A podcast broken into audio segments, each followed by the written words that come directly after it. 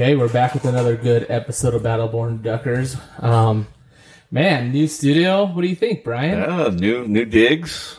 Ron spent about 20 minutes setting it up this week. Yeah, that's all it took, man. But yeah, we're happy to be in the new studio. We got custom wood panels that were already here, so I didn't have to put those in. But yeah, we're excited to be in the new studio and have a new place. Ron got the disco party lights going. Well, what's the countdown, man? How close are we? Close. We're, 2 months away? Yeah, opener for the Southern Zone is October 15th. Just a little bit over a month away if we look at going up north. So you're looking middle of September. Yeah, middle of September for Northern Zone down here in Nevada. But man, I'm excited. I'm excited to watch you miss all those ducks again this year. Well, I mean, I got to keep up with you. I mean, yeah, you got to try. I can't make you look like that big of a loser. Yeah. We were having an interesting discussion the other day about putting red dots on your shotguns. You ever heard about that? I've seen people tactical red dots on shotguns, but see, I don't shoot with the sight picture anyways. I just shoot instinctive, so red dot's not really going to do me any good. So, what do you think, Tim? Have you heard about that? Yeah, I have. I hunted with a guy, probably 15 years ago, that had a red dot on his shotgun, and he just shot everything. He was very successful. Oh, my gosh. Was he ever? Yeah. That's what I've heard. I've heard that it actually helps people that are cross-sight dominant, to actually be able to find a sight picture and actually shoot. Yeah, because you got a little bit bigger. You got a bigger window to look through, let's say. And I actually was talking to you the other day about, I was watching a thing with a Navy SEAL firearms instructor, and he was talking about, in a firefight, instinctive shooting is the way to go just because it's so fast. And for me, being cross-eye dominant, that's the way I've had to shoot all my life. You can't really set a sight picture when you're moving quickly. And his thing was there's a modified system that they're using where you kind of focus, but you're not really focusing on the sight. It's just your sight's just a blurry picture, but you're really doing the instinctive shooting, but you're adding the addition of having that sight somewhere in that picture window. And so the red dot kind of does that same thing for you. So, yeah, all you have to do is get the red dot on the target and you're good to go. Exactly. And that's the deal with instinctive shooting too. It's you're going to shoot where you're looking at, right? That's where it's going to go. And so that's the whole purpose. But I think you can do that a lot easier with a red sight than you can trying to light up a double bead on a shotgun, right? So you're lining your front and your back bead up, and it takes time to set that. We don't always have that time when we're setting up on ducks. I mean, you do because you spend your whole day water swatting. But most of us that are actually shooting at birds as they're coming in don't have that time. Yeah, but not only that is when you transition from early season to late season, you go from having no padding on, and then you've now transitioned your shotgun up a couple to 3 inches, depending how big of a wuss you are. And with me, I'm bundled like that kid off Christmas Story. So, if I fall down the mud, I can't get up, and I also, that's what I'm going to blame you missing all the ducks on late season. Yeah, pee right after you get out of the truck, because you ain't peeing once you get dressed, right? No, and that's the thing is, you still do. It's in your clothes. People don't realize that. So we make that transition from early season to late season, and we're getting on ducks, and that early season we're in a t-shirt down in Southern Nevada, shooting in a t-shirt, right? Even in the morning we're shooting in a t-shirt. And you get to that later season where it's, we've hunted in sub-zero temperatures in Nevada before, and then you've got a sweatshirt on, your waders jacket on, a set of waders on. You've actually changed the position of that gun. So that gun's not going to shoot the same way as it did during the summer. And so a lot of guys have a hard time making that transition. You and I get lucky enough, and I think Tim as well, we all get lucky enough that we shoot, we hunt a lot. We get to hunt all the way through, and so we're kind of adjusting every day. But most people go in, they might shoot once at the beginning of the season. At the end of the season, they try to shoot again, and they candy birds. That's the beauty with the red dot. I am going to throw it on a couple of my guns this year, see how it works. So when I transition from heavy to you said you wear shirts at the beginning of the season. Yeah. It's a lot more comfortable. You take them off. Just go nips Nobody out. Wants to see you without your shirt, Ron. Well, you got to get There's ducks. A lot of people that are trying to get ducks in. Into my body's shape. But yeah, that being said, you don't have to worry about that transition because as long as you put the red dot on it, that duck is dead. Yeah. Well, who do we have in studio with us today, Ron? Oh, well, someone that costs more than a red dot scope. For sure. But just that being said, I'll make fun of it, but his product has proven over the... We had him on the show, what, a year or two ago, Tim? Yeah, probably, it's only about a year. A year ago, and we had him on the show, and there's a lot of people skeptical about the product that he was selling, and those skeptics have since have been quieted because his product keeps on proving to be super effective in retrieving ducks and getting cripples. And you know, if you shoot as good as Brian does, there are a lot of cripples, or they fly away. You know, that's why we bring your kids. Yeah. So Tim, introduce yourself a little bit for people that didn't listen to that one. Yes, Tim Reese. I own and operate All Around Retrievers. My wife Shannon. We breed very well pedigreed labs and field goldens, and I emphasize on the field of the field goldens. Now, we just had you at the Woods and Water lunch. You gave an excellent talk, and the one thing that was kicking myself for you not bringing up is how driven your dogs are. Like, you talk pedigree. And I don't think people realize that when your dogs hit the water, your goldens hit the water, they hit it as hard as a lab does. Yes. And that would be, you kind of hit the nail on the head. That's just pedigree, man. That tells me what that dog's bred to do and how well it's bred to do it. But yeah, that's a pet peeve of mine. If those dogs, goldens don't hit that water hard, then I'm not breeding them and I'm not on them. How many dogs did you transition through before you got the lines you wanted? You don't have to limit only to goldens. No, goldens, I kind of knew what I wanted just because the gene pool's so small and the dogs that are good are well known. So goldens have something in common with Ron. They have a really shallow gene pool. Is that what you're saying? Yeah, kind of. Exactly. I hit the water hard. Yeah. Don't let it out. So yeah, with the goldens, no, we kind of knew what we wanted and that's what we started. Labs, we're kind of big on, they got to have that off switch, guys. They got to be able to sit in my house and be content with, 8 months of no hunting, maybe training. But when it gets hot, when it's 115, I'm not training. So they got to be content with just being house dogs. Hanging out. Yeah. Well, I think that's one of the things that sets your dogs apart from a lot of dogs that are, especially when you start getting into the hunt trials world, those dogs, a lot of them are all go. Yes. And that's it. And so your dogs are all go when they need to be all go. And then once they hit the house, that off switch goes off and they're well-mannered, good family dogs as well. Yeah. And they need to be. Most of my clients are, weekend warriors like the most of us are. Mm-hmm. So that dog needs to be just as compatible in the house as it is in the field. Yeah, that's something I noticed about some labs. Like, Rock has an okay off switch, but if Brian comes around, that dog loses his mind for some reason. Like, I can't calm him down. I come around and we go hunting. And that's what he's like, my dad can't shoot ducks, so I don't have anything to retrieve. Here comes Brian. We got to retrieve something today. That's funny. But that's true. Yeah, he probably associates Brian with something fun's going to happen. Yeah, but like he's absolute nuts. He's like, I gave him a meth or something. But I've seen some labs that have zero off switch. Like, you walk through that door and they're like jumping up on your chest and trying to knock you down. And I can't have those. I'm sorry to the guys that do have them. Hey, to each his own. But no, man, they've got to be just calm and cool and collected. That's a hard thing to get in a dog because for a good duck dog, for a good waterfowl dog, and even a good hunt trial dog, that dog has to have.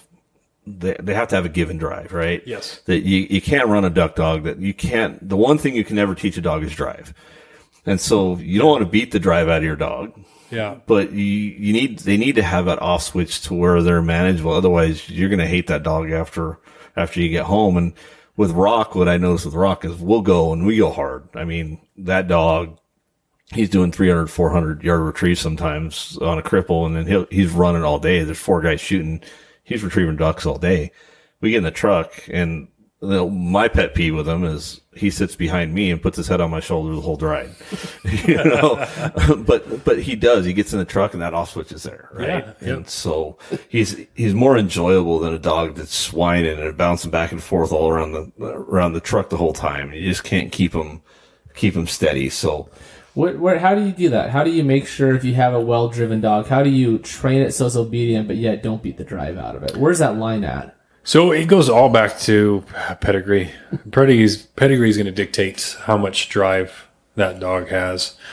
I would rather have a ton of drive and, you know, have to put on the brakes every now and then than have to hit the gas and force that dog into doing something it doesn't want to do. So your pedigree is going to be your big factor on, you know, your water drive, your prey drive, your toy drive. And for, you know, for all that house stuff, obedience is going to come into play. You know, you want that dog that's not running on the couch and bouncing off the walls. You want a dog that's just, you know, can sit on the dog bed and relax. And obedience plays a big factor in that, but so does genetics. Now, let's for example, though, to give, like, let's say you went and bought a Garage Lab, you know, and doesn't have that pedigree. Okay. And now it's just it's nuts, right? It's, it's great in the duck blind. You run it a little bit, he calms down. But at home, he's an absolute nightmare. Is there any way to fix that with the dog? Yeah, absolutely, man. Just do a lot of obedience. Set your boundaries for the dog in the house. You know, my dogs aren't allowed to roam my house freely. My older dogs are, but, you know, my dog's under 3. It's just baby gate, you know, after baby gate. And routine and boundaries is going to help you tremendously with those kind of dogs. I call him a 2-couch dog because by the time you get him trained, you've gone through 2 couches already. So yeah, you know what? And that goes back to boundaries. I get a lot of clients coming in for obedience, and they're saying, you know, when I leave, my dog counter surfs, goes through the garbage, shreds pillows, and it's, you know, my first question is, well, then why are you leaving it in the house? Why don't you kennel it? Well, you know, I don't like to do that. Well, that's the nature and DNA in that dog says he wants to be kenneled. Well, that's one of the biggest misconceptions I've heard about dogs from a lot of people is kenneling a dog is mean, right? How do you lock that dog up? But if you look at a dog in the wild, so the dogs come from wolves and that wolf family, and, you know, they're pack animals, but they need to be in a safe environment. So they'll find a cave in the wild a lot of times, and then they'll push into that cave to where they're surrounded and they're protected on 3 sides, yep, where they only have to worry about that front side. You put that dog and you get them kennel trained. Yeah, they're going to whine for the first couple of times you put them in there, but then that becomes their safe place. That becomes their go-to home, right? I had a dog that, you know, I go to bed and the kennel was under my bed, and that dog would just walk right into his kennel and lay down. That was where he's comfortable. And if somebody came over that he wasn't comfortable being around, he would go find his kennel and go lay in his kennel. So it's not a mean thing to do to a dog. It's using what the dog is comfortable with and what they would do in the wild, and using those instincts to make them feel as comfortable as possible. And it solves a lot of issues. Crate training is a good thing. Crate training dogs is an easy way to potty train a dog too. Oh, absolutely. It is. It really is. And it just goes to routine. I have 2 kennels in the living room, and then the doors are open, and, you know, the dogs just go in there willingly and lay down, and, you know, as soon as one gets up, and the other one goes in and lays down. So, well, it's because you're using shock collars on the kids, and they know what that feels like. I'm out. Hey, so, well, you know, what do you tell people that are like, well, my dog doesn't like it. It whines every single time I put him in this kennel. It goes to that, you know, that newborn. You know, mm-hmm. You put that newborn in that crib, it's gonna cry. Same with a pup. It's gonna cry, but sooner or later, it knows that. Okay, mom puts me in here, but, you know, 4 or 5 hours go by, I see her again. And then the next day it gets better. And, you know, try feeding the dog in there. Just get that dog comfortable. And once that routine kicks in and that dog's reassured that mom or dad's always coming back, it'll maintain it for the rest of his life. Well, so it actually makes them happier. That boundary does. It makes them more mental, like gives them more mental stability. It does. Well, that's what we're trying to train. When you're training dogs, you're trying to use that natural instinct and how they do things in nature and figure it out and use it to your advantage. It's the same way I see people talking about behavior problems with dogs. And we talked about a little bit at Woods and Waters with one of the gentlemen, and it's about that alpha status, right? Yeah. So those dogs are pack animals, and there's going to be an alpha, there's going to be some betas, and that alpha dog is going to lead that group, mm-hmm. and they're in charge. What I see a lot of times is, as an owner of a dog, especially if you've got a working dog, you have to become that alpha dog, right? And Yes, absolutely. I see people sitting at the dinner table, they're eating their dinner and they're giving dogs food off of their plates, or they're eating, feeding their dogs at the same time they're feeding them. Give them McDonald's and they're in the backseat. Yeah, well, yeah. But that tells them that they're basically on the same status as you are in that pack. And so you really have to exert that. And one of the ways you do it is pretty simple. A dog doesn't eat until after you eat. And then, because in the wild, what a dog does is it's going after food, and the alpha dog is going to eat first. And when he's done, he's going to let the next dog eat. And so using those skills and those things is pretty important, because that's the way the dogs learn naturally. Yeah. Just remember that hierarchy, that's their pack animals. They're always looking for that alpha and that lead dog. And, DNA says they're going to test that lead dog. That's just because they want to be, head honcho, and that's where that constant obedience routine comes in. But yeah, that's absolutely right. So if you haven't trained your dog on that, how do you exert alpha? Like obedience, 100% obedience. People say, when I let my dog off the leash, it doesn't listen. Well, you don't let your dog off the leash. And if you can't get them to listen while they're on the leash, they shouldn't be off the leash. So start doing your here, heel, sits, obedience. Start taking your dog for a walk. Your dog doesn't walk in front of you. Walks beside you. Dog doesn't touch you unless you invite them up. Doesn't jump on you unless you invite them up. Just keep it simple and structured. That's all a dog wants, is just structure and repetition. Okay, so it's baby steps then. So if they're running when they're off the leash, you're like, hey, listen until you can obey on the leash. We don't get off the leash. Yeah, I mean, it's really, really that simple. It is. Don't expect much. Keep your sessions, short. Stay positive, and it may take you 256 times of doing something, but then that 257th comes and it's light bulbs on, and you did it. Keep going. Well, if you've ever watched anybody work dogs and training them, it doesn't matter really what level. If they're doing it the right way, that dog's happy. That dog's happy when it's training. Those dogs, especially when you get a dog that's a dog with some drive, or, working dogs, cattle dogs, duck dogs, those type of dogs, they have a lot of drive and they need to do something and they want to work. And so they're happy to be in there and doing that training, because that's, they're getting praise from the alpha, right? So they want that. So, you look at those dogs and if you watch their expression when they're in the middle of training, that expression's never upset and mad and depressed. It's happy. Those dogs are happy dogs. I think if they do get upset and depressed, that's the time to put them back in their kennel. It is. Always leave on a good note and just keep it upbeat and just look for the little things, If they do something right, hey, praise the heck out of it, If you have to, scold your dog or, pop its leash, let them sit for a couple seconds. Let it soak in. But then, make the good times really good and the bad times, keep them short. Well, Ron's got a big problem because he can't get alpha status because he wears Crocs. Yeah. So his dog knows. It's like, hey, this guy's a pansy. Hey, they're comfortable. Yeah. He keeps on saying things like, it's going to change. I'm still going to wear my Crocs. I might get him a pair. He talks to him so much. I swear Crocs is a sponsor. He talks about them. You see, you're not a dog trainer unless you wear Crocs. Hey, I like what you said. So you keep the bad times really short. Yes. And the good times really good. Yep. And that'll make them want the good times. Yeah. Just, and I'm big on letting it soak in, let them know when they did something wrong, let them think about it and then move on. And if they do something really good, hey, get ecstatic, get happy. That way they can start telling the difference between, well, if I do this, mom and dad get mad, but if I do this, holy cow, I get tons of love. And that's all a dog wants, is food and love, man. There's not more. It's that simple. So, it's not hunt season right now, right? And so I haven't been running Rock and doing a lot of stuff. And, we hunt so much together that, like you said, he kind of knows what I want, and we're like, whereas you have to run. What's your kennel at right now? You're like 7 dogs. Yes. Yep. And they're all inside dogs and they, compete. Yeah. So it's not a normal kennel then. Most are on kennels. But anyway, so like Rock's my only dog, right? And so, we hunt nonstop. And I swear sometimes, we communicate when we're out hunting and we're very connected. He knows what I want. I know what he wants from him. But off season, sometimes he'll, Like, I'll be sitting on a chair or the couch or something. He'll sit there and stare at me like he's trying to talk to me. Do you think dogs try to talk to you? Like, even when you're not hunting, and he's like, hey, what are we doing, man? It's been like 4 months.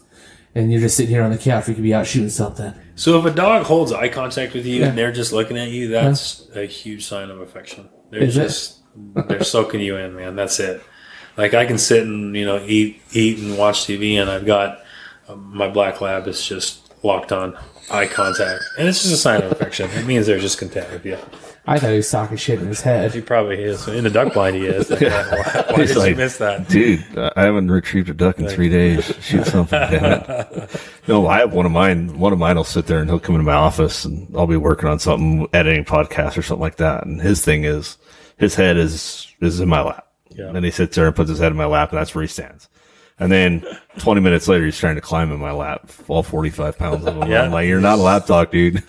Taking every inch. But, you know, and that's the thing is that dogs really are, they like their people, and they want to be around their people. They want to please them. And if it's your job is when you're training your dog is to get the best out of that dog you can to use that to your advantage. But if you're both doing something you love, like I know Rock loves hunting almost as much as I do. You know, or maybe more. Dude, more. If I come over and I leave my door open for more than 30 seconds, that dog is inside my truck. He's ready. So it's game time. Yeah. So, but like doing something like it's almost like you have a hunting buddy that like never complains and always wants to go out with you. Yeah. So hey, we also got Caleb in the studio.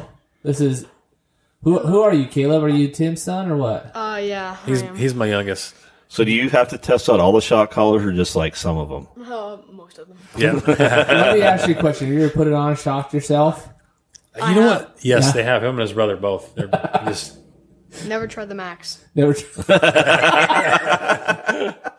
Do you at least yell ride the lightning before you do it? Ride the lightning. That's pretty much. I remember we were in high school. We were all sitting around. We're trying to see who was the most manly. And we put this bark collar on our neck. And then like... One guy would bark softly and wouldn't go off, and then go around the room until the guy that barked the loudest got shocked. Got it. Yeah. Well, and then you get Cody, my older boy. He, you know, Cody. We put a electric fence up around because we had one of our dogs would climb the fence to get over the fence, right? And so he was going over an 8-foot fence and getting out. I mean, their Catahoulas are super athletic, right? Yeah, they are. And so Cody, my wife's dog, is a wiener dog. And border collie mix. Okay. I call it the sausage. It's like 70 pounds, like 4 foot wide and like 3 foot long, right? So that dog, Cody was outside the fence when we put this electric fence on, and Cody wanted to know if the fence was working. So he called my wife's dog over to the fence, and he kept calling the dog, and the dog is so stupid. The dog ran over the fence, and Cody's busting up laughing, the dog yelping, so I knew it happened. That's just 5 minutes later, it happened again because the dog was so stupid. You're like, you want to do it again?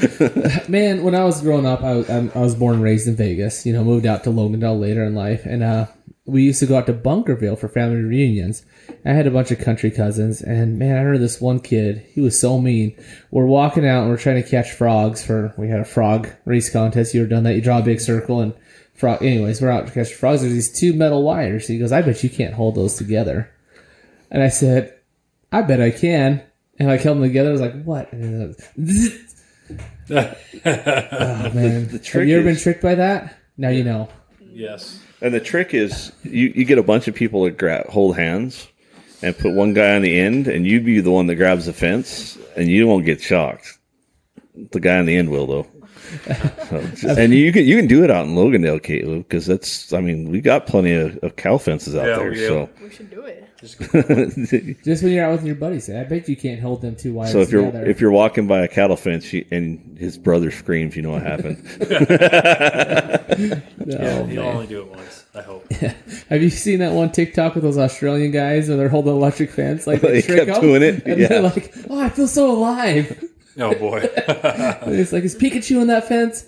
Anyways, well, let's talk about dogs. What do you think about feeding a dog in the duck blind? Like if your buddy, like you're out hunting with a buddy, man. Absolutely. I spoil them. They're working hard. Just they're working harder than any of us. Yeah. So I've got protein bars I can give them. We're always cooking in the duck blind. you know, eggs, burrito, something like that. When it gets slow, and yeah, you got to, you know, they're doing all the work. You're just sitting there shooting and calling and missing. Mm-hmm. So you might as well spoil them. What dogs do you usually run with? Is there a dog you like in particular that's your favorite takeout hunting? My favorite is my wife's dog, Bex. He's our stud dog.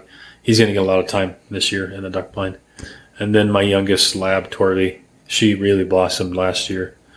So I'm excited to see what she's got this year. So those two probably will be hunted the most. What are your plans for this year for duck hunting? Are you going to stick with Overton? You can go up towards Alamo? What are you going to do? Yeah, you know what? I got to do Overton. I got to. It's just right down the road. So I'll do that. I'll do Key Pittman. And then probably, you know, Key Pittman and Overton are going to be my little round. You know, and he's got Bex, and you know, for those that don't know, so Tim actually did some Bex, had some Bex stuff. He was on a Bex video with his dog and running his dog. So that's kind of the thing is, yeah, that's where he got his name from. Out where we live, you have people like Tim with his dog kennel, and we also have Bex sunglasses sitting out there that, you know, his friends ours as well, and so it's kind of.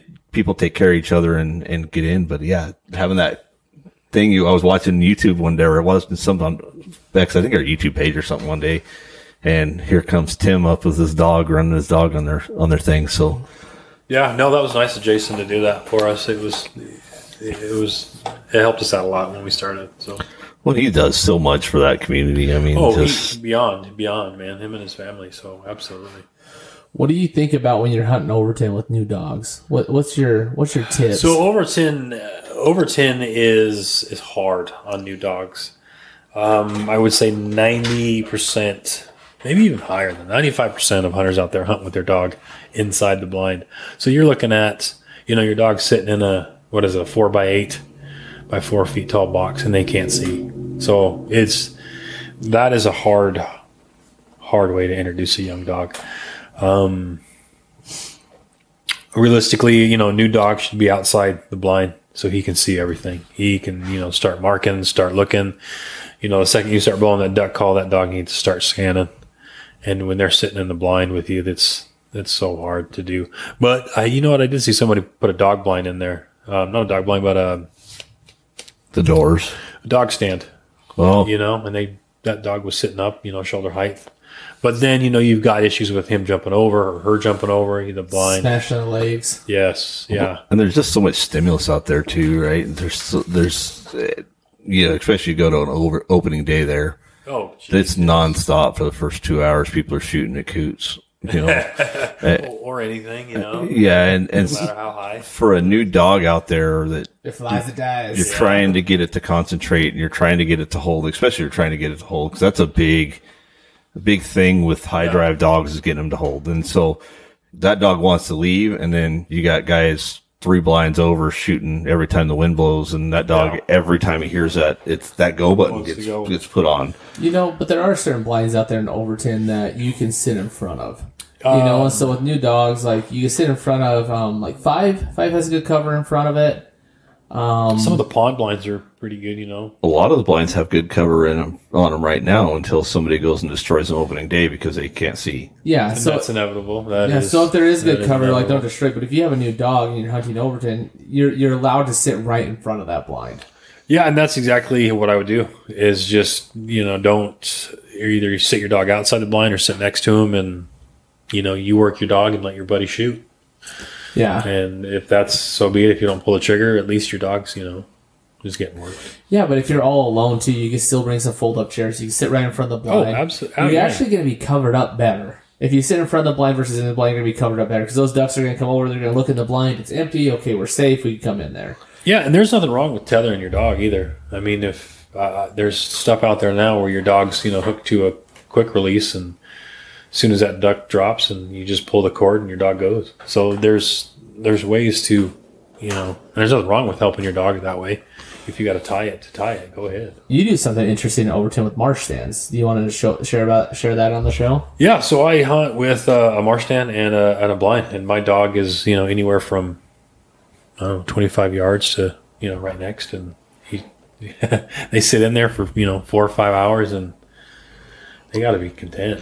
Well, and that's the way it should be, And that's, I think Overton's probably, especially for a dog, a new dog is probably the hardest place in Southern Nevada to hunt. Yeah. Just because it's very, especially late season, it gets very slow. Birds get shot out, so there's not much opportunity. So you'll be out there for 4 hours, and maybe some days you don't even take a shot. No, and that's happened where, my dogs had to stay in that blind all day, and I didn't even pull the trigger, man. And so when you do that, do you bring bumpers and stuff with you to throw them afterwards, just get them? Yeah, I do. When it's slow, I'll bring her to me and go plant blinds out there and run her on some blinds. And inevitably, when you're doing that, here comes a duck. And yeah, that's the way it works. I mean, the way to get ducks in is just start packing up your crap, and then they'll come in every time. So or running dogs on blinds, either one. Or take a pee. But I slightly disagree with you that Overton's bad for new dogs. I think it's actually, if you have a new dog that's not heavily trained and it breaks and it does all sorts of things, those blinds are really good for those new dogs. The only thing I don't like about it is that they can't see. So if they're inside with you, they need to be able to see what's coming, see what's falling, see what dad's shooting at, see what dad's calling at. If you go with them outside the blind, absolutely, man. You do you, and, work to the best of your ability. Try not to let that dog break, let him be steady. And if he's tethered and he's, or she's being a butt and she's moving, wait till her butt sits back down and then, release her. It's just manners the whole time. So. And that's why people enjoy being around a good dog, is that manners thing, right? And, and that's what makes guys want to hunt with you. Yeah. And there's also nothing more exhilarating than dropping a duck, and the duck is crippled or diving, and watching that dog go out and just work hard. And yes. Gosh, dang it, man. Well, we got Scott hooked because of the dogs, right? So that's why Scott's a duck hunter. So Scott was running trials dogs and. Like, dude, you got a lab and you don't hunt. What the hell's wrong with you? I know, and his excuse was, I don't want another hobby. Well, that was a big thing, but he had a very bad experience. And I will tell you that there are hunters that are idiots, just like anything else. Yeah. And he is very protective over his dogs. I mean, he's got a lot of money tied up into his dogs too. But somebody shot over his dogs and. That turned him off to duck hunting. And you know what? And that is, man, when your dog's out and it's a new dog, don't go hunting with 4 or 5 guys. Pick your good buddy that is an ethical hunter, and that he knows when to take good shots, and just don't go out with a bunch of people. Well, and Scott, we took him out, and he finally, it was actually, we just started the podcast. And Scott listened to the podcast, and then he calls Ron the next day and says, hey, I want to go hunting with you guys. And and so we took him out hunting, and, it was an Overton day, and it was really slow. Because Ron and I kind of have a rule. You're a new hunter, we're probably going to take you to Overton. Yeah. You're not going to get on the boat before we figure out whether we want to take you on a boat, right? I can't keep you in a blind. Yeah. If I can't keep you in a blind, I'm not taking you on a boat. I don't blame you. But his favorite part was watching that dog work. But the fact that you got to hunt and watch the dog work at the same time, he was hooked. And so he immediately went out and bought 3 guns and 7,000 decoys. That's the passion. And you talked about it earlier, is I'm at the point in my hunting life and ducks, I guess a little bit of everything, that most of the time I'd rather just watch somebody else drop a bird. Yes. Than me do it myself. And so we were talking about, we would like to do more filming, but it's hard to film and hunt at the same time. Yeah. And maybe there's a time to step back and just do that, because we're bringing out new guys, and the new guys, I would rather them harvest a bird than me harvest a bird. Watching the dogs work. I mean, the cool thing to do, the Rock, the coolest time I've ever been out with Rock, and he's a great dog, and we hunt with Rock a lot, but he had a bird, we had a cripple, and he was after the cripple, and that thing just kept, every time Rocky got on him, he'd go underwater. And so he'd go underwater, and Rocky just look around where the hell did he go? And about the third time he did it, Rock's I got you. And he just went full force, completely underwater, came up with a duck.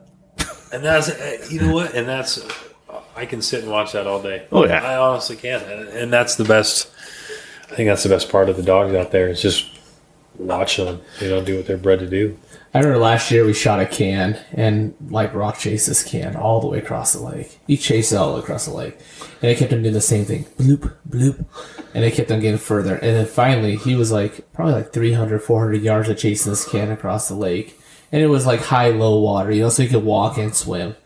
And he finally grabbed it, and like everyone in the blind was cheering and clapping. And like we walked down the road, and somebody's like, "Did you shoot a band?" We're like, "No, our dog just got a duck." You know? Like, did you shoot a band? Never. And that's what it is, man. It's just the excitement of watching those dogs. It's just another. It's like watching someone shoot a game-winning three-point. You know? It is. And I can watch it all day long. You know what I like best about watching the dogs work? That means that I don't have to go climb through that 7-foot thick mud. Yep. Yeah. So, Caleb, what's your plans this hunting season? What are you going to do? I'm for sure going to go out with my dad. Yes. Are you? So, you have two sons, right? I do. Weston and Caleb. Which one's the killer? Caleb has gone out with me a little bit more than my oldest. He's the killer. My oldest is he's in his teenage years, so he's doing, you know, gaming, and he plays it too much. Hey, you're coming out with the Ducks and Donuts this year, right? Yes. Yeah. You get starting to work on your duck call for the February one? Probably. Yeah. You got to win that duck call contest, get a gun this year. Yeah, he went out with me quite a bit last year. What kind of gun do you like to shoot as a youth? He has been shooting his 410. Last year we bumped him up to 20. So what 20 did you bump him up to? We did. We get Mossberg 20 gauge. Just a pump? Yeah. Tell your dad 410's fine. Just start buying me tungsten. Yeah, playing that way. So something I realized, Mitchell was kind of his size when he started. And something that Mitchell found out is he used to shoot the TriStar 20 gauge. Yeah. And he was shooting one day, and I was like, hey, why don't you try this 12? And he picked up the 12 and shot it, and it's that inertia drive 12. And he's like, this kicks less than my 20 gauge. I'm taking that all day. Well, but here's the thing: is people don't understand. So I coach 4.8 shooting, and my kids that were smaller, as long as they could hold the gun up, I would put them on a 12 gauge. A 12 gauge has the weight behind it. A lot of times you're going to have less felt recoil out of a 12 gauge than you are a 20 gauge. Because the 20 gauge are coming in, they're smaller, they're a little bit lighter. Yeah. And especially when you start working on, you give a kid a synthetic 20 gauge, that's not going to be very fun for him to shoot. My kid, he had a single shot synthetic 20 gauge. So a single shot has no action to take out any of the recoil. And it's synthetic. And he was shooting the 4H competition, and normally he did pretty good, and he came back and he started missing like everything. And he's like, my shoulder hurts. I'm like, dude, you shot 25 rounds. Your shoulder should not hurt. And he's like, but my shoulder hurts. And then a couple weeks later I was out and I shot his gun. And I'm like, don't shoot that gun anymore. I won't shoot that gun. And then so I bought a limb saver for it, but it just, since it has no action, it's just, there's nothing to take recoil away. And there's no weight to stop that recoil from going right into your transfer right into your body. So a lot of times those 12 gauges, they're intimidating, but once you get a kid to shoot them, they a lot of times will shoot better because the less felt recoil out of them. No, he'll definitely try shooting one this year. What gun are you shooting this year? I have a semi-auto. It is the Winchester SX4 or P, what is it? But it's a Winchester. Yeah. Love it, man. I've had that. The SX3. Thank you. Yes. Yeah, those are good guns. I love it, man. I've had it for. We have some upgraded versions that we use for 4.8s that were competition. They were competition shotguns, and those things are just. They were great to shoot. I don't know how they do in the mud. I've had any issues with it. So, and I you know what? I'm not the best at cleaning my gun, but. I probably had a whole season where I haven't cleaned it. Just the end of the year. I don't clean my gun during the season unless I drop in the water. Yeah, and it worked great. It's because Brian don't shoot that much. Caleb, what's it's because I hit ducks unlike you. My name's Brian. I hit dingers. Hey, so what's your favorite dog story, man? When you've been out hunting, have you had a really cool story with a dog out there? Not really. No. My dad can remember. I can't remember. He's either sleeping or eating. That's what kids are doing. Bro, we get along in the duck blind. But you know what? That's the thing that parents have to realize when we get our kids out. So it's about making it an enjoyable experience for them. And if all they do is eat and sleep, so be it. All they do is eat and sleep. You get to spend time with them, and they're duck blind with you. Yeah. Does your dad take you to Maverick every morning on the way to the duck blind? Yes. Yeah. Probably. You got to bring snacks. You know, if you're bringing kids, even with me, you got to bring snacks. Well, and we were talking the other day. The only time I drink Red Bull is during hunting season, and I go through my supply for the year during duck season. Because you run yourself ragged during duck season, and we eat like garbage, and you know, it's early morning. Yeah. Oh, it's a good life. I love running ragged during duck season. I feel free finally. Let me give you a scenario. You can tell me what you think this guy should do with his dog. So you know Nick Gulley, right? Yes. Last year Nick Gulley was walking down a dike going to a blind. Okay. And out of nowhere, this other hunter's dog came charging on the dike and took out his dog, a very aggressive dog. And this other hunter knew his dog was aggressive. What do you think? How do you train that out of the other dog, the aggressive dog? It was a black lab too, just so you know. So that's first things first. That dog shouldn't be out there. A lot of people got a lot of money invested in their dog, and if you know your dog's already aggressive towards other dogs, and you're inevitably in Overton or pretty much anywhere in Southern Nevada, you're going to run across another hunter. Mm-hmm. So that's on that guy. No, that dog shouldn't be out there. And aggressiveness is one of the hard things to train out of a dog, just especially when they're unpredictable. My advice to that guy is a lot of obedience, a lot of interactions with other dogs in a controlled environment. And then if my dog is not sitting in his blind, he's leashed up. And if I'm going, just set up, the dog's leashed up. And that's that. I'm just going to try to avoid that 100%. So if you've got an aggressive dog, your job is to keep him on a leash then? Yeah. First of all, is to make sure that he's not going to be aggressive. And that just goes to obedience and controlled dog interactions, And then, if you think everything's good, so be it. Let's leash up. We're going to walk to the blind on leash. You're going to sit in your blind. It's time to go. We're going to leash up. We're going to walk back. And if that dog should be going from getting that duck straight back to you, it shouldn't be willy-nilly. It shouldn't be doing its own thing and going across the pond. If it's doing that too, that's a whole nother training issue. So, well, I think that's you got to take dogs out that belong out. And if your dog's not ready, your dog's not ready. Yeah. Whether you want him to be there or not. So, if it's not ready, let's figure out how we get it ready and do it to where everything's safe. Because, we all love our dogs, but there's not only that. Some of these dogs that are running, I know your dogs, Tim, and Scott's dogs, they're high dollar dogs. They're not cheap dogs, right? These are dogs that are pedigreed dogs that actually have seniors titles and masters titles. That the value of these dogs is pretty good. I know you got one dog that's they do. He's in Butch. He is in Missouri, training for Master Nationals with another gentleman, Eric Thiessen, Show Me Retrievers. And that's just these dogs can get high dollar, man. They can, absolutely, especially the dogs that are the grand, they're the Master National dogs. People invest a lot of money in them, and I don't want my dog getting hurt. Well, I'll tell you, I've seen it at dog trials last year. Dog went after another dog. Right? Might have been 2 years ago. Dog went after another dog, and you do that at a dog trial event. That's it. Gone. Dog's gone. And they can't come back. So I asked him too. I said, "Do you hunt that dog?" He's like, "Only on geese." I was like, "Well, that makes sense. Like he's mean." Well, let me ask you a question. So you've trained. What kind of dogs have you had in your kennel? You've had pointers. You've had labs. You've had. Like that you've actually bred, you've had retrievers, right? Yes, yeah. So for like gun dogs, I've had short hairs, setters, labs, goldens, GSPs. And then for obedience, man, I've had wiener dogs, border collies, huskies. It's just 150-pound mutt. That was just gigantic. Just kind of anything. Oh, I just laugh. I laugh at the Facebook post and, hey, I've got this 700-pound Rottweiler that's killed 3 mailmen. Who, do you know a good trainer? Those dogs I won't take. This is my hobby, and I don't do aggression dogs. I don't, you know. There's people out there that do, and hey, good for them, but no, thank you.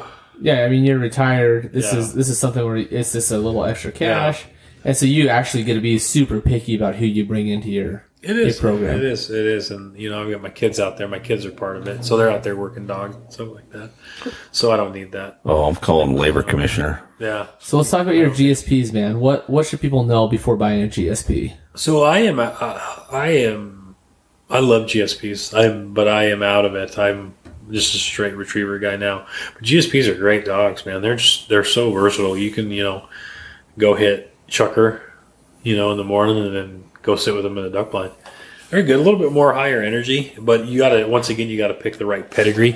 You gotta go for like the Navda bred GSPs. That's more your all around type dogs, you know, your fur, your feathers, your ducks. They're just good dogs. They just, you know, you got to deal with a little bit of high strung, but late season though, GSPs, you can't hunt them on ducks when it gets too cold. They have too short of a coat, right? They do. That's the only thing you got to watch. You got to make sure they're wearing their, you know, 5mm neoprene vest and watching them. Yeah. Why do GSPs look so funky when they try to swim? You know what? I don't know, but some of them just maintain that puppy swim. You know, their head out of water. So. I can't tell you. Every single time I see GSP jump in the water, I'm afraid he's going to drown. Yeah. I know what you're talking about, but if you want to just exposure, watermarks, you know, tons of them. Yeah. Just build up that confidence. Well, I think you should level out. You touched a good point, though, on the GSPs. Yeah, hunting a GSP in the cold, but it's not just GSPs. It's any dog. We hunt pretty extreme conditions, right? So waterfowl hunting is not a fair weather sport, right? So your best hunts are going to be when it's freezing cold and driving rain. And so your dogs are in the water. You got waders on and your dog's soaking wet. So it's, as hunters, we need to do our best to make sure those dogs are well taken care of, and we're watching them for signs that, you know, they need to warm up. We're doing things, getting them in their vests so they can keep warm. We had a hunt that last year that I don't think Rock was in the water very long at all, but it was the point where it was get him in the truck, get him warmed up. Right. And so I think we have to watch these dogs as we go out with them. It's not fair. Like I said, we're sitting in waders and parkas and everything else, and these dogs are going in the water for us. So you got to watch them to make sure that you're doing right by that dog. Yeah. Yeah. I mean, absolutely. You got a lot invested in that dog. Your dog's part of the family. And yeah, absolutely. Just constantly watch him, you know, check his feet when you're done hunting, check his coat, check his ears, you know, try to keep him somewhat warm. What are you checking his ears for? You know, foxtails, any debris, anything that was floating in the water that could be stuck in their ear. What do you do if there's something stuck in it? Just get everything out, you know, look between their paws. And, like, do you use a shop vac or like a suction? I just squeeze it, man, stick my finger in there. I'm just, you know. Okay, start pulling it out. Okay. Yeah, just double check. Make sure there's nothing stuck in their feet. No, you don't stick your tongue down their ear or on. No, that's hilarious that you say that, because my wife said, like, if you go hunting, make sure you come back with my dog. Yes. You know, like, you're borrowing him. He's not your dog. My wife is like your wife, so yes, she would rather the dog come home than me. So. Yeah, like what Brian said last year is we were hunting an ice hole. And we found ice hole, and Rock was all vested up, and then we got a good shot on this ice hole, and he went in and got some ducks, and he came out, and I could see he was hypothermic. Yeah. And so Brian was back. He'd already got back to the truck, and I was like, Brian, call Rock. And Rock don't listen to anybody except for me. That's how it usually is. But Brian called him, and that dog was like, whoop. And then Brian brought him in the truck and like got the heat on, and yeah. Yeah, sometimes you got it, man. Absolutely. You have to watch your dogs, because those, especially, and we talked about GSPs, but let's talk about Labs a little bit. Labs don't care. They'll die. They will. They will run themselves into a grave. Yeah. So, like, I've watched Rock run with like 4 feet with stickers in it. Yeah. Like, and I'm like, why are you walking funny on all your feet? And I'll have to stop him, like, hey, listen, man, you've got stickers on all your feet. Just sit down. I'll come help you, you know, but those Labs, they don't care. Yeah, we did a doe hunt couple of years ago that we actually physically had to pick him up and carry him back because he had those burrs all over in his coat. you know, and that's part of the thing is just watching those dogs, and you know, those dogs put a lot on the line for you. Mm-hmm. And so it's your job to sometimes put yourself, you know, on the line for them. I know Ron eats the can of sardines and Rock gets the oil. Yeah, that's what I said too, right? That's Ron's favorite thing.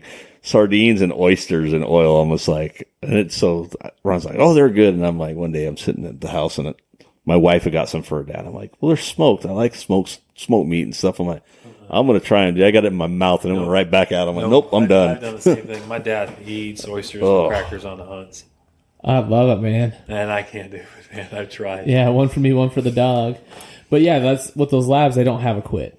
They don't have a quit until they're dead. And so, like, when you're out hunting with your dog, you have to really watch that dog, regardless of the pedigree or how good he is. Yeah.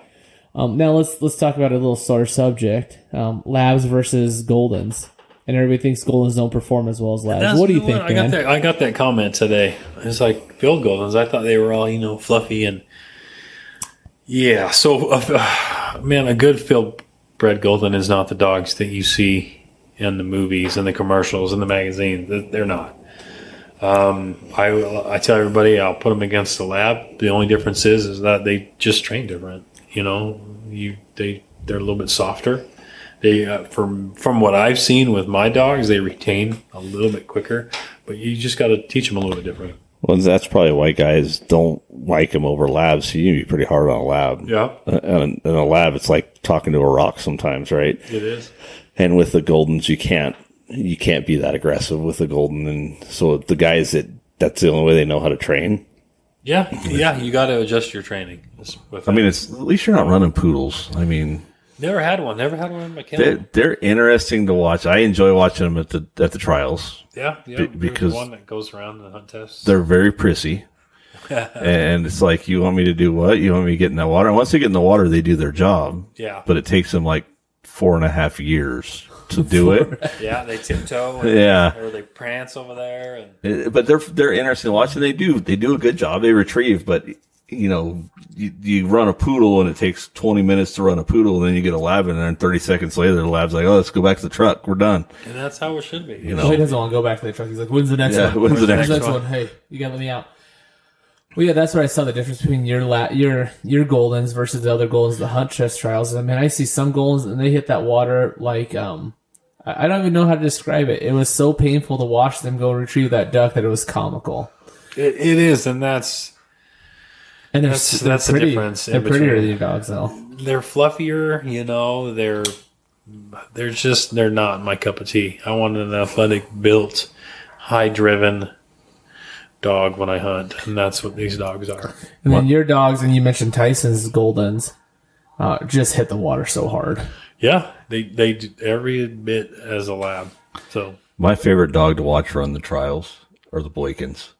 Those little buggers. The little Blaikins, man. Dogs, huh? But the funny thing is, like, they do a pretty good job for a little dog. They're a little dog. But I was watching them work this last hunt trials, and this one dog's coming back, and he's got a duck in his mouth, and one of the wings was broke on it, and it kept tripping itself on the wing. And the front feet, he wasn't tall enough to get it up off the ground, so his front paw would get right on that wing, and he'd flip over, and then he'd take another run.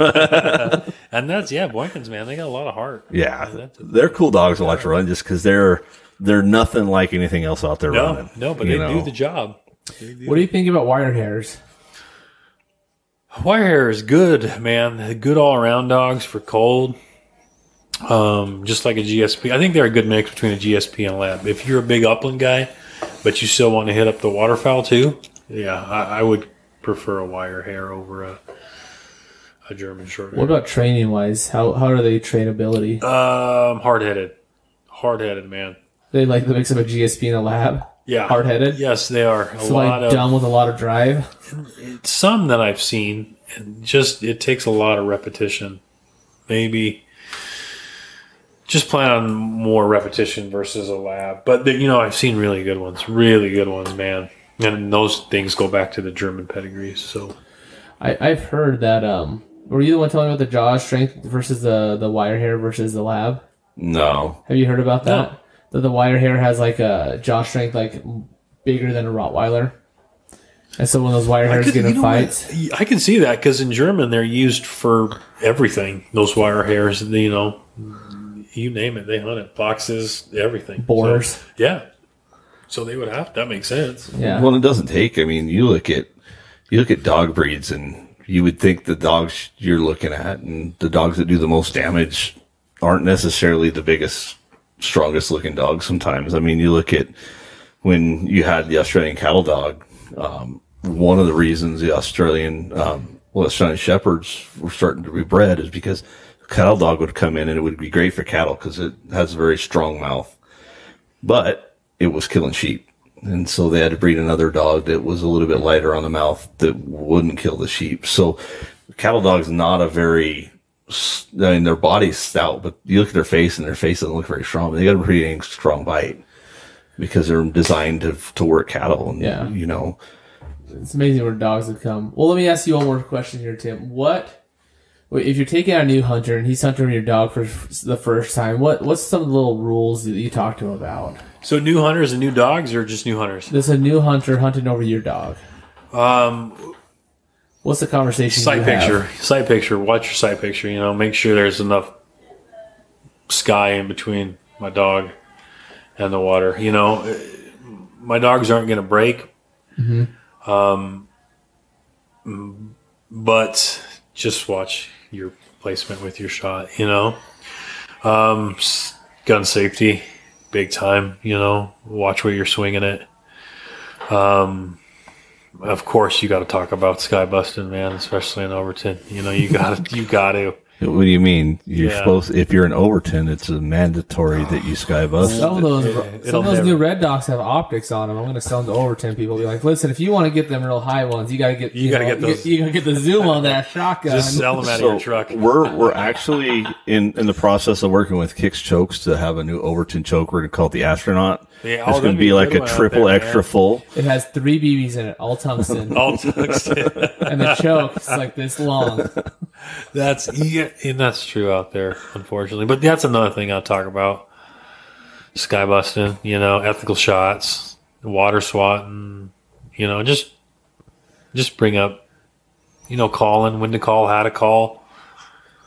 Just kind of give them a fast tutorial, but not start off with gun safety. So with a new hunter, like you bring a new guy up for the first time, like a conversation I have is like, hey, listen, if my dog's in the water, you don't shoot guns in the air. Yeah, if a dog's in the field, there shouldn't be any guns on arms. No, well, right? No, if I have more experienced hunters and there's a duck coming this way, yeah, and my dog's over here, I'll say, hey, take that shot. Yeah. You know, versus, but like if it's a new hunter, like, sorry, you don't get that privilege. No, because they're going to follow through and they're not going to, you know, they're going to be so intent on that duck, they're not going to realize what's to the left or to the right. But like even with that, if there's a duck over there and my dog's over here, Brian still won't shoot, and he's one of the ones I trust. Yeah, I just won't. If there's a dog in the field, I don't. Too many things can happen. Yeah. So you have something go wrong with your load or something like that. Too many things can go wrong, and the last thing we want to do is not bring a dog home because there was a duck, right? I mean, we all love to shoot ducks, but I'll let every duck pass to make sure the dogs are safe. Yeah, no, and that would be appreciated with anybody you're hunting with. So, yeah, I can see that. And that's what I would talk about to that new hunter is just gun safety, dog safety, you know, my safety. I think anytime we have a conversation as hunters, especially with new hunters, I think you hit the nail on the head. I think hunting ethics have to be part of the conversation. Yeah. Right? I mean, it's great. Everybody likes to take a lot of shots. We went out and shot clays the other day just for something to do, right? Knock that dust off. Yeah, we got to knock the dust off a little bit. Well, I mean, we usually don't. Usually everybody's like, well, do you shoot clays off season? I'm like, I shoot when ducks are around. That's it, right? And that's just the way I've always been. But you bring those people out and you teach them the way to do it the right way and, you know, make it to where if they go into a blind with somebody else and it's like, hey, I was out with Tim and Tim, you know, yeah, Tim taught me how to hunt. And then now you go and you're an ass and you're shooting things you shouldn't be shooting. You're sky busting. You're interrupting other people's hunts. You're pulling birds that are working away from somebody else. They're going to not only look at you bad, but they're going to look at the guy that taught you bad, right? Yeah, I can blame for everybody. Well, yeah, because you're the problem usually. I can blame for everybody. People will be like, hey, your buddy's messing everything up. I'm like, Listen, I talked to him in the parking lot. I don't know if we're friends. I don't know. I just met him. I just met this guy. I don't even... It'll be like, well, his name's Brian. I'll be like, yeah, I don't even know that guy. I have another question. So early season, or early in the hunt. Okay. When you have a bunch of ducks coming in, when do you release your dog? Soon as the shooting's done and the ducks are on the water. If anything needs to be cleaned up, mm-hmm. you might as well just do it right then and there. See, you know? If it's early in the day, especially early season, we'll let ducks sit unless they're belly up. If it's like 4 minutes into shooting light, mm-hmm. no, my dog can sit. I'm gonna kill some ducks. I'm not gonna go out and waste time because those ducks are inevitably gonna start coming in. So yeah, let them float, man. Yeah, the only caveat to that is if they're belly up and the white's showing. You ain't getting any more ducks in. Send your dog. Yeah. Get those birds that are belly up, and let them work. I think it's important that we let the dogs work. But if you let the dogs work and chase all your ducks out, the dogs get one opportunity versus five. Yeah. So that's something for new hunters. Like you shoot that duck and you want to let your dog go right away, because you're pumped. I got a duck. But early in the morning, if you're shooting ducks and the ducks are still working, just let it sit. You're going to have more opportunities. Amen to that. And so a lot of new hunters will release their dog on that first duck, and now they've eliminated all their other options. Yeah. Well, we've shot ducks. We actually shot a duck this last season, and it was in the decoys, and it was dead. And we couldn't figure out from the blind which one was the duck because it was sitting up. And I'm like, we just got an extra decoy. Yeah. We can leave that sit out there all day. Might as well leave it out there, yeah. Okay, one last question. We're getting close to wrapping up. What do you suggest for new dogs versus old dogs and doing dove hunting? Because dove hunting opens up here September 1st. A seasoned dog? Yes, absolutely, man. New dogs, first hunt? No. Temperatures are going to be 108.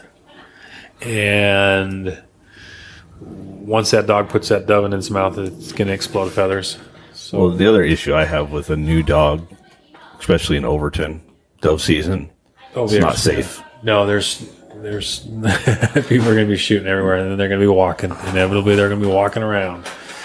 I would not do it, and that's just me. Take your seasoned dog, or ahead of time, set up a good decoy setup and just train your dog, but don't actually take them. Let them go get waterfowl. Let them just go have a successful time with that and then introduce it. Just watch your hydration and stuff like that. So the cons with new dogs hunting is one, those doves, it teaches bad mouth control because they're going to want to drop it. Yeah, that dog is going to be so cotton mouth from sitting out in the sun and opening day, how many doves are going to start falling. And once he picks that dove up, it's just going to, every feather in that dog's mouth is going to get stuck, and he's going to plop it right out. So, is there anything you do to fix that? Do you bring a water bowl or water? Yeah, bring water, and then you're going to have to work on the hold command because I guarantee you, it is going to get undone just because of the amount of feathers that come out of that dove.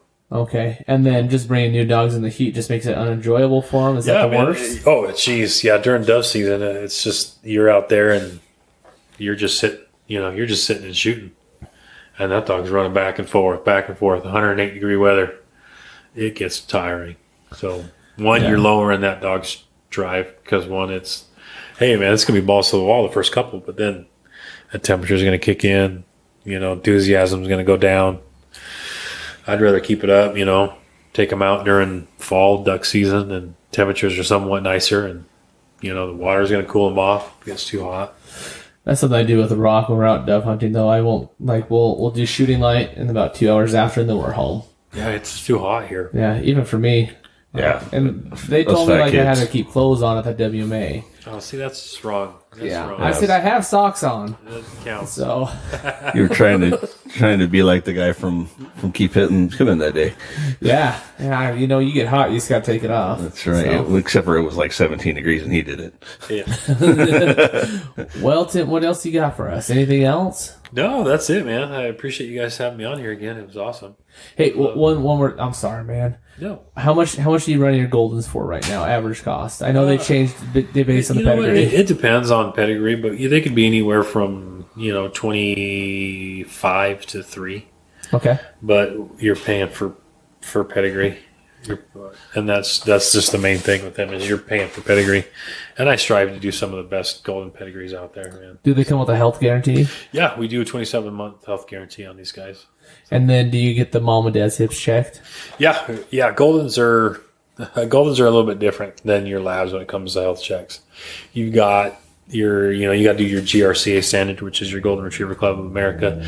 You got to follow them. So you've got your, you know, your heart, which is your advanced cardio. You've got your eyes. You've got your teeth. You've got, you know, your hips, your elbows. The list goes on and on that you should be certified in. And you're certified in most of those? Every single one of them. So when you're buying these dogs from Tim, you're not paying for a crap product. He's put a lot of money into these, and I think if you want a quality product, I mean, you don't go buy a Kia and expect to have a BMW. Oh, I do all the time. Do you? You know, I put the BMW badges on it, and you get what you pay for. You honestly do when it comes to field Goldens is you get what you pay for. Just because they're red and they have a shorter coat, they're not field Goldens. It just goes back to pedigree. Well, it just comes from having high quality breeders that you got to know where your breeders are coming from, right? Yeah. And you're going to get a lot of miles out of these dogs. Oh yeah. You know, and this is going to become your best friend. And so if you're going to go buy your best friend, you know, you might as well buy one that is going to be able to keep up with you and, you know, be in your house and you don't have to worry about it for a long time. I bought a golden retriever. Me and Kate bought our first golden retriever when we first got married. Bought it for $500 out of a garage somewhere. That dog had hip dysplasia.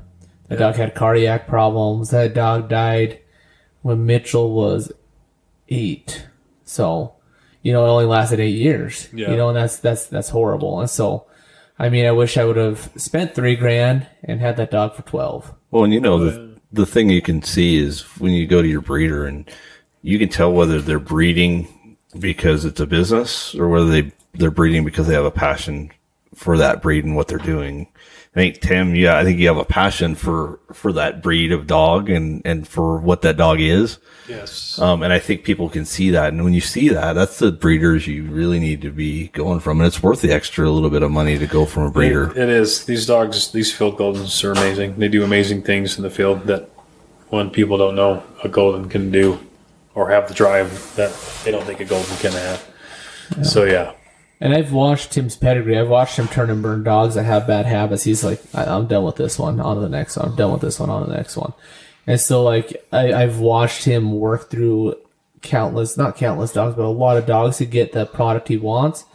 And so, I don't know. I think he should be rewarded for his efforts. And if you guys are looking to get a golden, looking to get a hunter, looking just to get a family dog, you know, reach out to them. I mean, how long is your wait list now? You got... These dogs they're sold before they're born. So. Yeah. So you'll have to get put on a wait list for his dogs, but you know, if you're thinking about get on the list before they're all gone, I guess. So And pretty soon if he runs out of dogs, he's got a couple of kids he can get rid of. Yeah, some days I wish I could for him. Not that one. That one hunts. So well, cool. That's it, huh? Thanks guys, I appreciate it. And it's always a pleasure having you on, and we look forward to running with you this year. We don't hunt much together, though, because I got a dog and you got a dog. And you hunt Overton, and we try to stay away.